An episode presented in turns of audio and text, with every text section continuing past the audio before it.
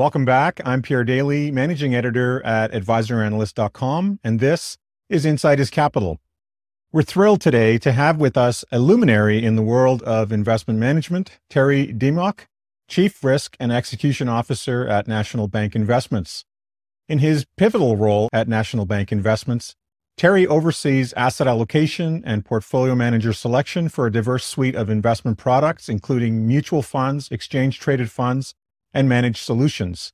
Before his tenure at National Bank Investments, Terry made significant contributions at the Caisse de dépôt et placement du Québec as the portfolio manager and head of investments for sectors encompassing technology, health, and consumption. And tracing back to the start of his illustrious career, he was a portfolio manager at Standard Life. Terry is a proud alumnus of McGill University with a BA in Commerce and an MBA. He's been a distinguished CFA charter holder since 1998. Today, Terry's sharing his views on risk management in volatile markets, the emergence of new asset classes, responsible investing, due diligence and accountability, and the future of portfolio management. This is the Insight is Capital podcast. The views and opinions expressed in this broadcast are those of the individual guests and do not necessarily reflect the official policy or position of advisoranalyst.com or of our guests. This broadcast is meant to be for informational purposes only. Nothing discussed in this broadcast is intended to be considered as advice. Terry, welcome and thank you so much for honoring us with coming on the show today. Uh, thank you very much, uh, Pierre. Really happy to be here to have this chat on uh, topics I'm really passionate about. Uh, you know, hearing my history, uh, uh, you know, I can't stress enough how it really it's a team approach when you do investing. And I've been lucky enough over my career to be surrounded by really brilliant people. And usually that's how you know, uh, it starts in investing is having the right people. Absolutely. Um, Terry, uh, having said that, before we get started, tell us about the arc of your career. I know, I know, I went over it um, in brief, but tell us about the arc of your career, how you evolved in the business, and what you're working on these days at National Bank Investments. Well, uh, I started off as a you know investment analyst in equities uh, really looking at fundamental analysis, how you look at a stock, how you value a stock, uh, and if it's a good investment or not. And uh, Standard Life was a really good school. Really, uh, what they thought uh, they they brought to me was process, and, and, that's something that stuck with me across my career. you don't define, you can't predict the outcome. What you control is the process, how you do things, and if you do it in a disciplined manner using approaches that have been shown to work, usually the outcome over time is quite positive. And I've seen that uh, at Standard Life. I've seen that at the Caisse de Depot. And in my career here with my colleagues, we've tried to implement really solid processes. What I'm working today is one, ensuring that our process is uh, intact and uh, that we're continuously looking to improve it, not change it. A good process usually uh, you don't change or hold your overhaul overnight or, or, on a constant basis, but you do look to, uh, you know, add to it. Uh, I'm also looking at uh, how new technologies like uh, AI and other approaches to looking at data will influence what we're doing, will complement what we're doing. And that's an area that, that I think is going to bring profound change in the next few uh, years and decades. Yeah, I, I, you know, you can't stress enough how important process is um, it really helps to eliminate uh, the behavioral obstacles that that occur. Uh, you know, you follow the rules and and uh, you eliminate that. You know, all the biases that that we're you know we're prone to as human beings. Um, in your uh, in your work at National Bank Investments, you have created something called Open Architecture, the Open Architecture Framework, OP4 Plus um, which helps in managing risks, especially when markets are experiencing increased spikes in volatility. Can you can you talk about that? Well, in 2012, National Bank made a pretty bold move, a bold decision by deciding to sell its asset manager. And that was pretty unique. Uh, we had good portfolio managers. Uh, it was a good team, but we felt for us to be able to serve our clients uh, give them the best portfolio managers in the world, we have to operate in an open architecture. And that means uh, not having your own portfolio managers, but going out in the world and finding the best people, the best teams to really manage every single asset class. And then we bring those PMs together in our solutions, fund of funds, uh, uh, with the work of our CIO, Martin Lefebvre, and my colleague on the product team, uh, Joe. Uh, the three of us, supported by a, an extraordinary team, build solutions using these best managers in the world. And OP4 Plus for us was really an approach to define what are we looking for in a portfolio manager. So it's an acronym OP4 Plus. You know, the O is for organization. We're really looking to partner with the best firms in the world that have all of the infrastructure, all of the surrounding team to support the portfolio managers, you know, around risk, compliance, trading. Uh, we want to make sure that it's a solid firm on a solid footing that will be around for decades to come. And then there's a series of P's. There are four P's. Starts with people. Uh, we want to be uh, uh, partnering with teams of portfolio managers and analysts that really uh, have a you know a very long history together, low turnover or no turnover, uh, are diversified in thought.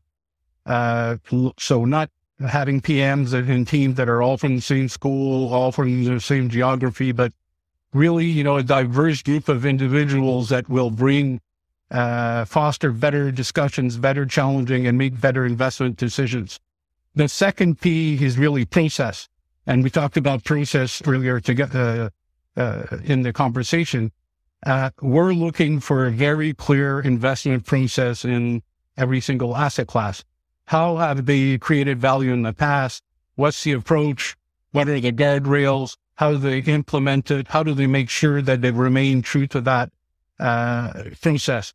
And that's something that we spend a lot of time of, uh, on and something we'll discuss later on how we actually follow up. But that is the key, you know, the people and the process. And that's what, you know, we're re- really looking for. So the first three pillars in the OP4 Plus are really what we're spending a lot of time when we actually bring in a PM or analyze a PM, organization, people, and process. Then and uh, you start looking areas on how we actually monitor them, look at them. Uh, portfolio for us is uh, the next P is we actually have the positions of every single portfolio on a daily basis. And there we're trying to look at, are they buying securities that are consistent with the process? Uh, are they, uh, you know, are they trading uh, in an abnormal type of uh, frequency? Are they, you know, are they taking risks that they don't normally take in the portfolio? And that for us is will be a testament that the process is actually being followed. Uh, so usually that's one of the areas where we you, we can see glitches in the processes when we start buying securities that really don't fit the process that you know we've come to know in that particular PM. Uh, then there's performance, and you know we don't buy performance. Performance is a result of having you know the right process, the right approach but we analyze performance. Is it consistent with the style of the PM, where we are in the market and the economy? Uh, and is it delivering the results that we're expecting? Every PM will underperform for short periods of time. And usually that's tied with their process. But if they're underperforming because they're actually not doing good security selection, they're not being, or they're buying securities that don't fit their approach or their process, then that's where we start questioning we start digging into it and see if we're still confident that this team, uh, these group of individuals can still deliver performance for our clients. And then the last uh, one in the uh, acronym is the plus, which we added in uh, 2018 is ESG integration. Uh, you know, we added ESG integration because we believe in it. We think it's an area that uh, portfolio managers and analysts have to dig into to really find opportunities and also find risks that may, uh, you know, each individual company or security may have because of uh, changing environment or social policies or just bad governance. So it's for us, it adds to the traditional financial analysis that, you know, I started with in my career at Standard Life, uh, having done the CFA program. But ESG has been complementing that approach. And I think it leads to better outcomes for our clients. I think it's really an under-recognized, you know, I, I going back in, you know, in my own career, it seems to me like like the portfolio manager selection process was always important, but it's different when when you at your expertise level and your level of management are able to uh, actually make the the correct types of you know or or effective types of evaluations of your portfolio manager selection like the capital allocator selection is is is actually an under recognized risk.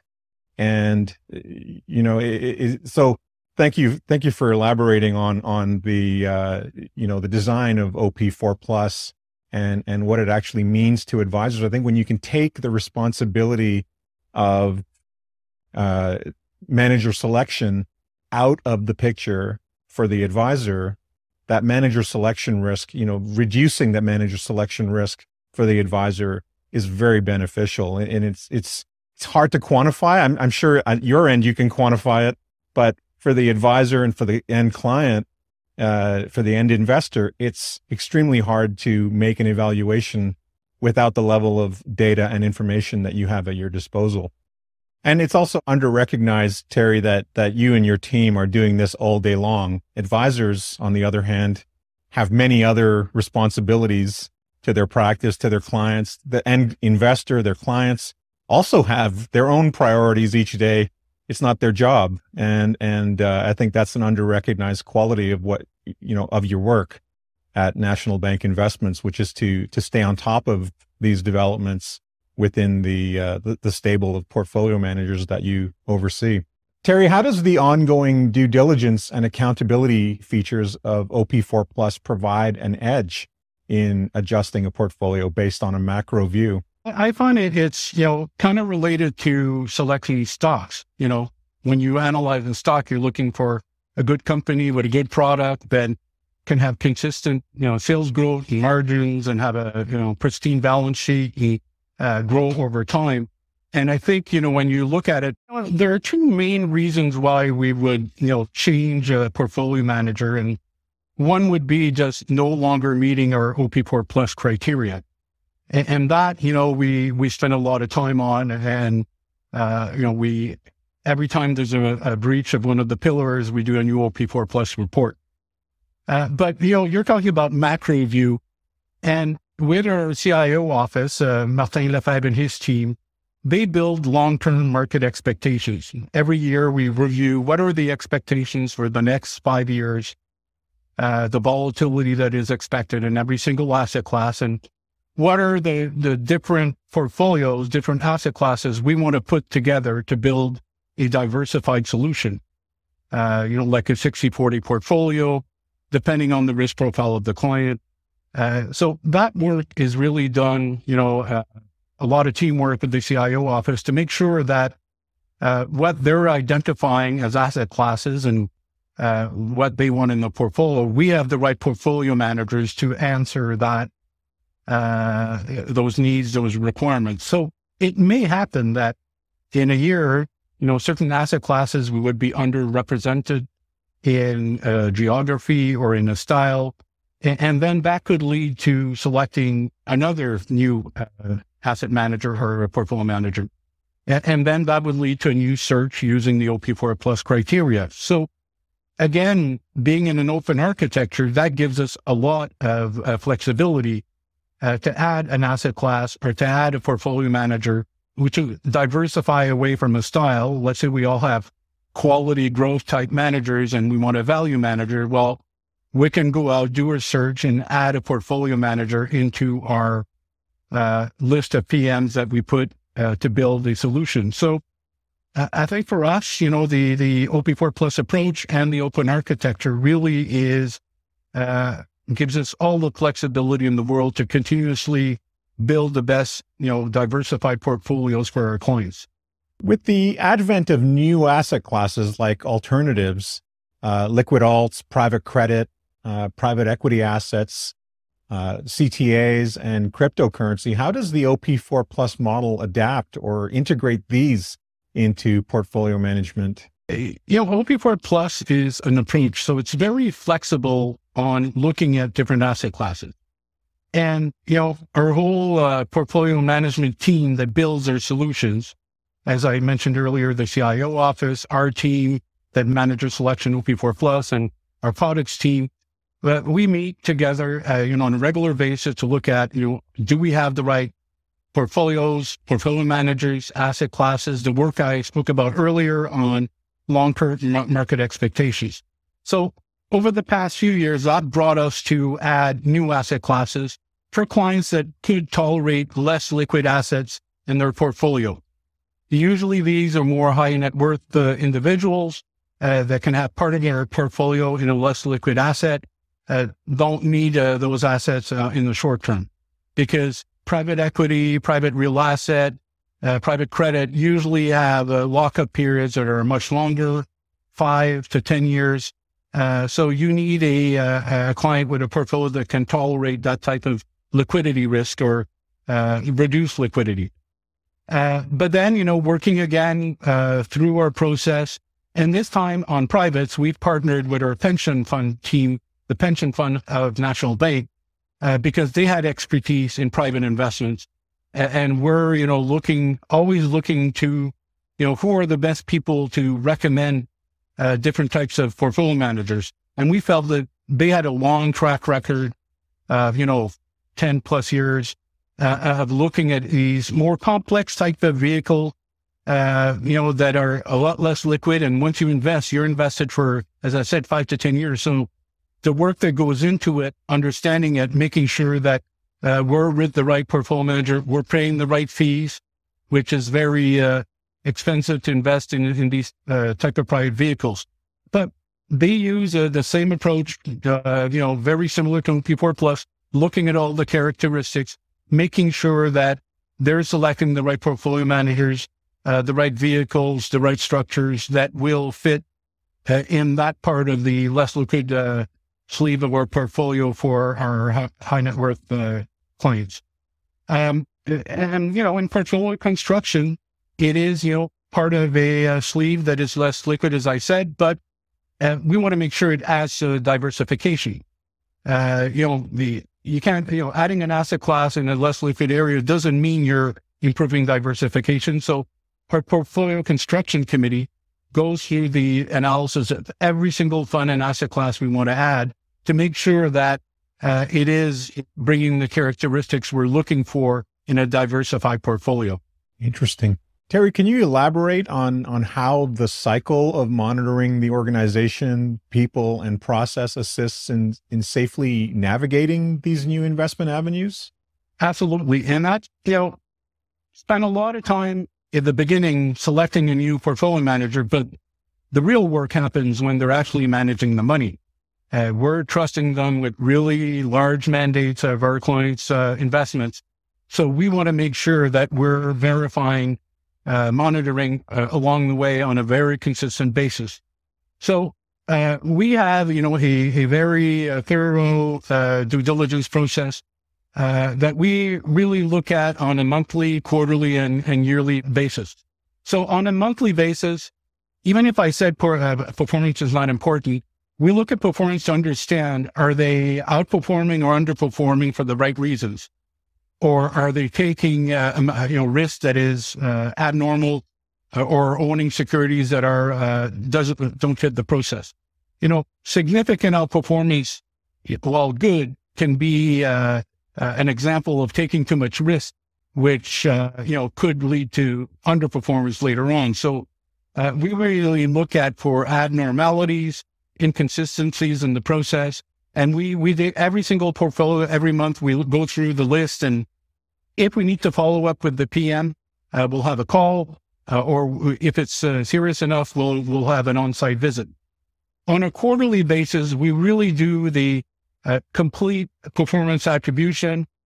Uh, and we have a call with every single portfolio manager uh, that we have on our roster uh, to really go through, you know, their explanation of their performance and to confirm that, you know, all of the pillars of the OP4 plus process are still intact. Um, so that work is, is, something that, you know, every, uh, two weeks uh, at the beginning of a new quarter, uh, the team is on calls with a lot of different uh, PMs across the world to make sure that we're still comfortable or are there areas of research or follow up that we need to do to make sure that they're uh, fulfilling the mandate that we gave to them. And then there are, you know, yearly on site visits. Uh, yes, in the world of uh, you know, virtual and, and Teams uh, meetings, we've learned to do it by video, but uh, sitting in front of someone face to face, going through uh, what they're doing, asking them questions, even sharing a meal, you want to really understand how they're thinking, how they're how disciplined they really are, what they're really doing. It gives you insight if uh, you know you feel you can trust them that the answers they're giving you are are the are, are accurate or are they spinning a little bit or, or, adding a little bit of a marketing explanation to something that you know needs a little more uh, detailed and accurate information? So a lot of work on that and my team is really focused on that. Every time we we see something that is abnormal you know if a pillar is broken we have to do a new op4 plus report and the OP4 Plus report is updated every single year and is presented to a committee. And so they can question us. They can, you know, challenge us on, well, I'm hearing this on this uh, different, uh, this PM. Uh, have you looked at this? What are the concerns? I find this performance is abnormal. Can you explain it to me? Why is it, you know, why are they uh, underperforming in this particular quarter when I, I expected that they would, they would be outperforming? All that work uh, is you know making sure that we're held accountable in doing the work, the diligence, and, and making sure that we're uh, delivering for our clients. It's checks and balances. I mean, it, it's very, very interesting. I mean, like your point was very interesting. I think ordinarily, you know, uh, an investor would see a spike in performance on their, you know, holdings and say, "Oh, this is this is wonderful." But uh, as you said, it it points out that abnormality highlights a departure potentially from a strategy. And that could be, you know, it's a red flag potentially.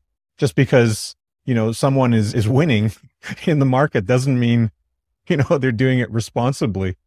Uh, I think that's a, that's that's something that could easily be underestimated. You know, somebody, you know, a manager could have a great run for for a year, and then and then the following year you discover that they were completely overexposed to to uh, you know a particular sector or stock or holding that that you know makes you scratch your head and say you know how can we you know how how could we have missed this acting on behalf of everyday investors and advisors uh, in that regard is extremely beneficial you mentioned ESG. Could you talk about the added value of integrating ESG criteria into portfolio management? How does OP4 Plus facilitate this? So, you know, for the beginning part doing this process, it was OP4. And, and we decided to add the plus in 2018 uh, because we, you know, we continue to challenge ourselves to are we doing everything that we can to uh, select the best managers? And we felt that integrating ESG is in addition to good financial analysis, traditional investing. And, and that's why we added it because we felt it would improve risk adjusted returns.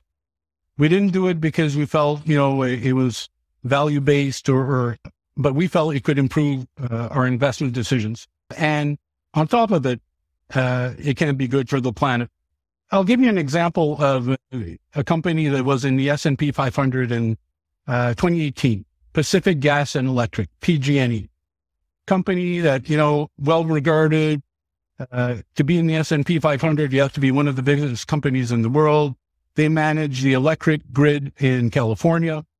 And some of the good portfolio management teams that had ESG started noticing lack of governance, governance and how they manage their grid and how they cut down trees and uh, the lack of investment in that area and started feeling there may be an environmental risk. You know, when you identify a risk, you want to make sure that, you know, you're talking to the management team of the particular company you're investing in in and making sure that they're looking at addressing those risks. Well, what happened? We had forest fires in 2019, significant lawsuits where PG&E was held accountable for bad management of the, their electric grid, and they had to, you know, file for Chapter 11 bankruptcy. Uh, they restructured. They were held liable because, and uh, analysts and PMs who had ESG criteria, um, you know, they identified it as a risk. They never could predict there would be a big fire, but they reduced or eliminated that position because they felt the risk is too high and their environmental management is bad and they're not, they don't have the right governance to manage this. And, and it's an example. Uh, and I think this added layer of analysis is just logical. You know, if people aren't doing this, why are, you know, are they uh, not seeing certain risks that could be bad for the, the asset they're investing in? And, and could it, you know, detract from value or, or lead to a negative outcome? And, and, that's why we added it. And, we do a lot of work on, on understanding that pillar as well. Uh, how they're investing in it and are they really serious about it? Uh, because, you know, you've heard the term greenwashing.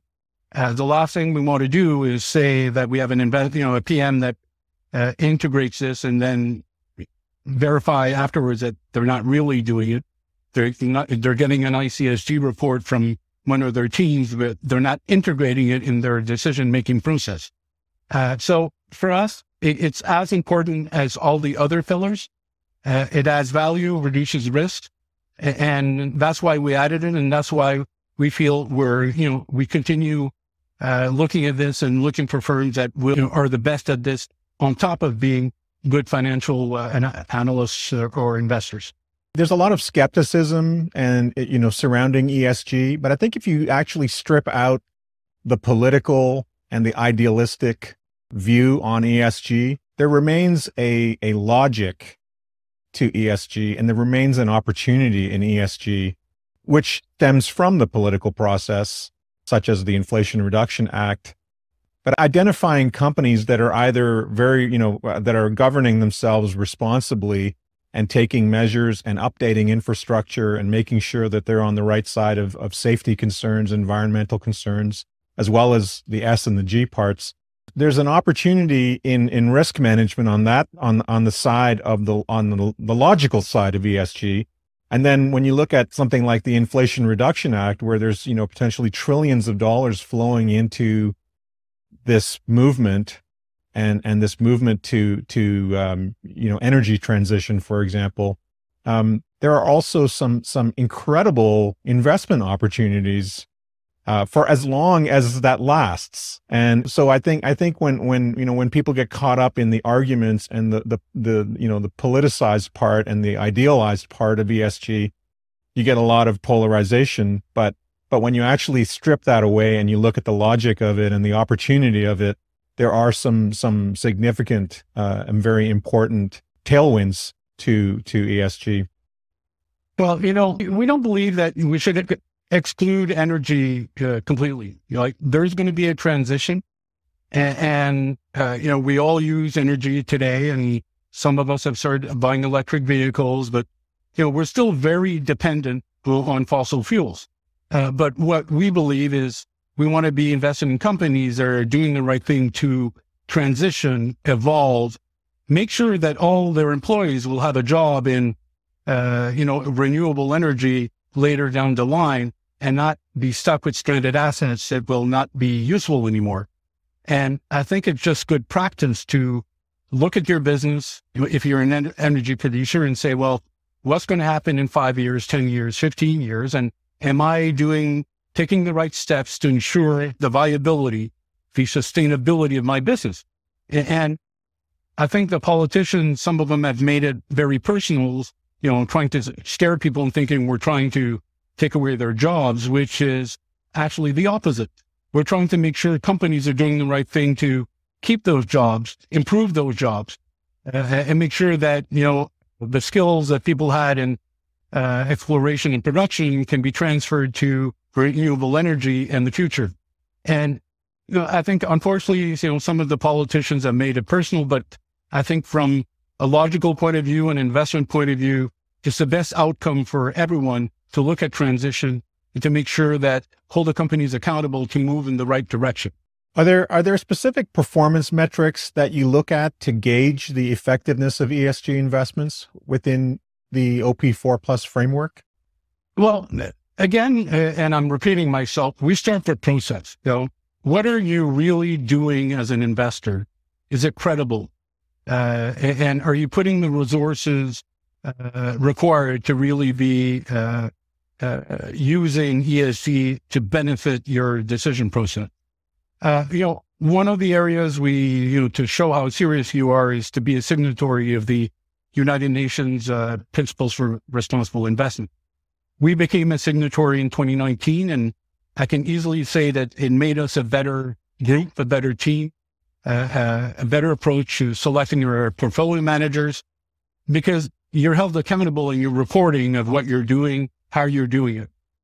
And, and then we really go, you know, in the process. How are you using ESG factors to create value and, and manage risk?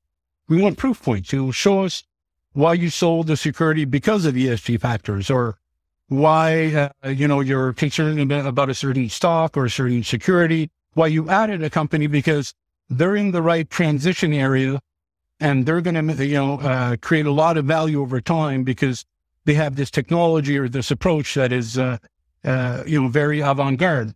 All that, you know, we, we want to make sure it's real. They're really incorporating it, doing it the right way. Uh, how many people are actually dedicated to responsible investing?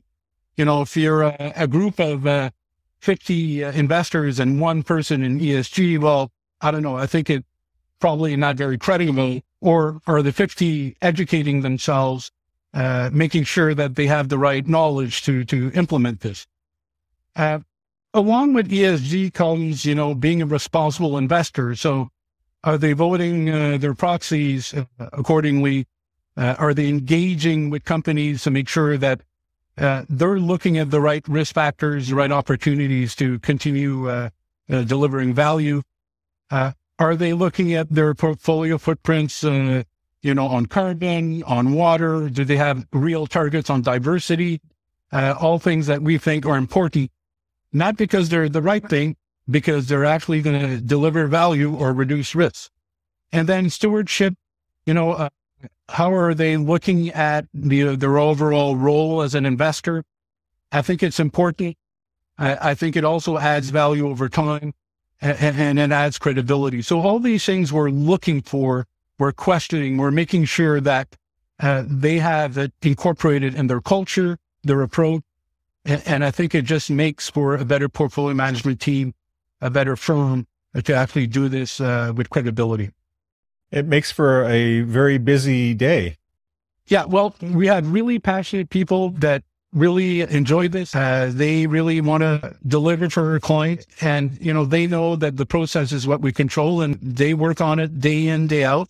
Honestly, uh, the culture we have at NBI, best culture I've had in my career. People are really focused on delivering for our clients and uh, it makes go by very quickly and is very fun. So, you know, I, also having the right culture and what we're doing is important and, and holding ourselves accountable to our process as well. And uh, we've been fortunate enough to attract really good talent. Well, I think if people are, are tap dancing into work, can't you can't ask for uh, for more than that. How does National Bank Investments open architecture framework ensure full accountability, especially when it comes to evaluating and selecting external sub advisors? Well, you know, we have our own key performance indicators as well. You know, are we selecting portfolio managers that are actually delivering over one, three, and five year time, time periods? Are the OP4 plus criteria being followed? And if not, why are we waiting to change them? So we're held accountable on a regular basis and we actually calculate, you know, how many are actually beating. And here we're looking at active managers. So and our KPI is actually comparing them to an ETF, an investable comparison uh, that is in the same passive asset class. So we would, uh, you know, compare a Canadian equity manager in F class to the ETF uh, uh, that replicates uh, the Canadian index uh, to make sure that you know we're, we put ourselves in the shoes of our investors. Well, I'm selecting this you know, this uh, manager that is an active manager that's supposed to deliver value and has to deliver value above fees.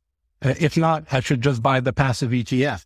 And, and So we're making sure we're holding ourselves accountable to that metric uh, because uh, we want to be doing this to add value to our customers, not just to sell mutual funds. And uh, that metric, uh, if, you know, we we've done quite well on. But it's as I said before, is we never get too uh, excited when you know we're we're beating that metric by a lot. We don't get too concerned if we're a little behind on the metric. What we work on is the process, and over time, it's delivered quite well for our clients some of the evaluation methods that are that are considered important at the layperson's level, like you know, did the active fund beat the index, is is is far too simplistic and and misunderstood.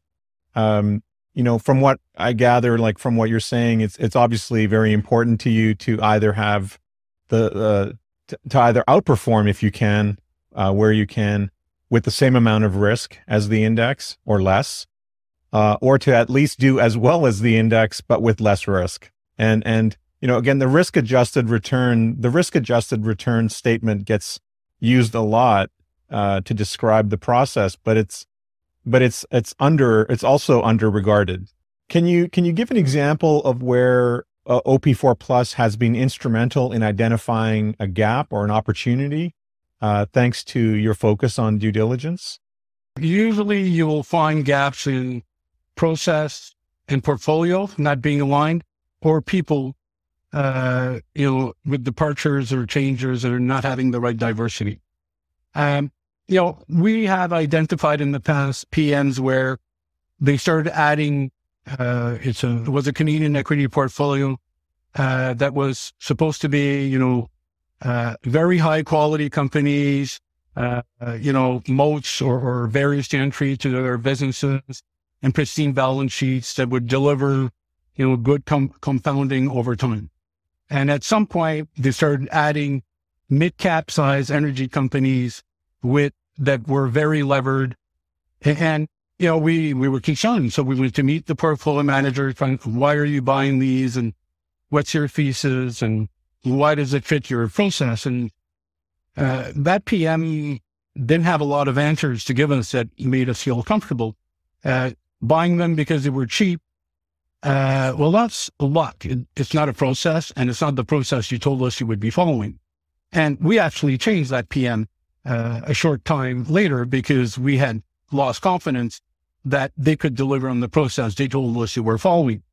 And you know, often PMs, the ones that get into trouble, uh, had a you know a period of underperformance. If they start tinkering with their process, hoping to ca- you know catch up performance, well, that leads to bad, you know, bad outcomes most of the time. And it becomes based on luck and not based on the process.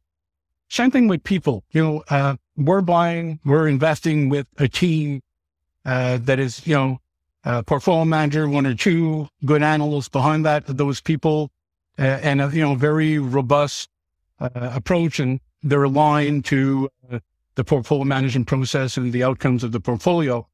And every time you get a departure, you have to question, is the team still able to deliver? You know, if you look at a sports analogy, uh, you know, I have a hockey team and my star uh, player, the one who uh, scores all the goals is injured. Well, can they still deliver? And, you know, that's a question that we need to ask ourselves. So every time someone departs, we do a new OP4 plus analysis and try to make sure, are you able to deliver? And if we're not comfortable that they can still deliver, we will change the you know that portfolio manager. Well, it, it's critical, right? I mean, it's critical because if you if you stop and consider that, you know, everybody, every single individual, uh, especially, I mean, particularly in this profession, has career risk uh, attached to them. That when when you know they they become more worried about career risk than process, there's definitely a a tendency to you know the, the, where where you could see style drift happening or or uh, you know out of bounds decisions occurring in, in their portfolios in order you know to to play maybe you know catch up against their career risk. And that's potentially dangerous. And if you don't if you're not able to identify it in the ways that that you and your team are able to uh, through your process um, then you're potentially putting yourself at at great risk to somebody's personal biases or problems and and uh, or a firm's personal, you know, affirms uh, interpersonal biases and problems. Terry, what trends or challenges do you foresee in portfolio management, and and how is uh, your open architecture, the OP4 Plus model, positioned to address these? Well, let's start with one thing: what is not going to change, and and what's not going to change is you know having a well-defined discipline process and having passionate people to execute that process. And, and you know what we're looking for in a portfolio management team is what we're looking for in uh, benchmarking ourselves. Uh, we do in the open architecture and OP4 Plus process. So that's not going to change. But what is evolving very quickly are is the tools and the data that we have to analyze portfolios and portfolio construction. Um, so, you know, data transparency is improving.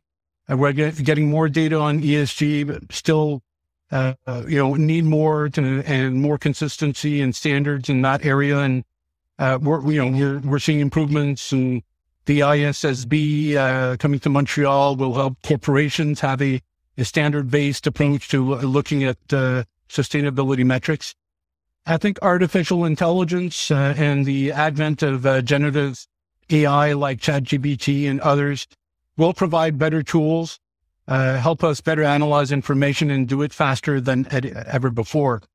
Um, you know, uh, I didn't coin this phrase, but you know, uh, someone uh, Brian said that you know, AI is not going to steal your job. Someone using AI could steal your job. And I think, you know, AI and ChatGPT will be good tools uh, to help us automate certain functions that are less critical and really allow people to focus on the critical part of their process, the analysis, uh, you know, making sure that they have the right data in the right format. And, and I think that, you know, those improvements, those, uh, that progress has been part of my entire career.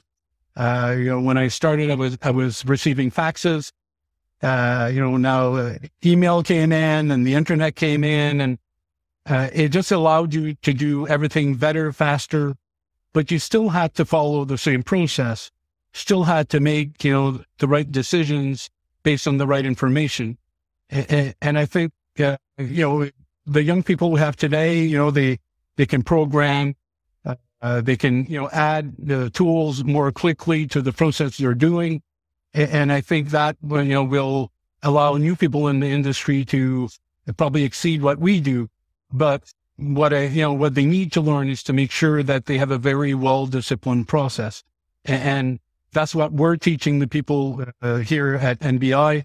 Uh, we're making sure that, you know, when I leave uh, NBI and the investment business, well, those processes are going to stay there in place uh, because they'll be part of the culture, they'll be part of the approach, uh, and, they'll have proven over time to bring value to our customers. Terry, could you share any planned enhancements to the framework that could offer even uh, greater governance and risk management in the future? Well, you know, we, part of the OP4 process is qualitative. You know, what are we looking for and asking the right questions? Uh, but we're all always trying to improve the quantitative side to really give us better information, proof points that every part of the OP4 plus process uh, is being followed. Uh, and so, the, you know, the process itself will not change. And I think I've repeated this many times. Uh, you have to have a disciplined process, but how we uh, go about uh, finding the right information and, and making sure we have the right metrics uh, you know, we're trying to improve on that all the time. Uh, you know, one, one area we've worked on, we continue to work on is making sure that we have the right factor analyses. You know, if a PM is more value based and are we looking at the PM in the right lens with the right data, with the right comparison to make sure that they're delivering what they told us they were, you know, uh, with independent metrics to prove it. We also want to, you know, improve risk management, make sure that we can have red flags pop up more quickly, make sure that we can react more, more quickly. And so really making sure we have the right risk metrics without being inundated in too many of them. So we can really pinpoint the, the right areas, uh, is important. You know, we want to re- retain that flexibility. Uh, you don't want a bureaucratic process. You want just the right amount of metrics to follow everything, uh, but that allows you to be uh, uh, disciplined and react in, in, the right time frame.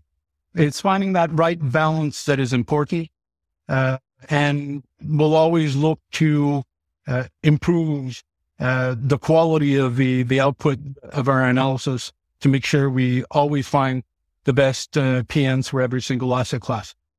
Terry, it's been an amazing conversation. I, I, I want to thank you so much for your incredibly valuable time and insight.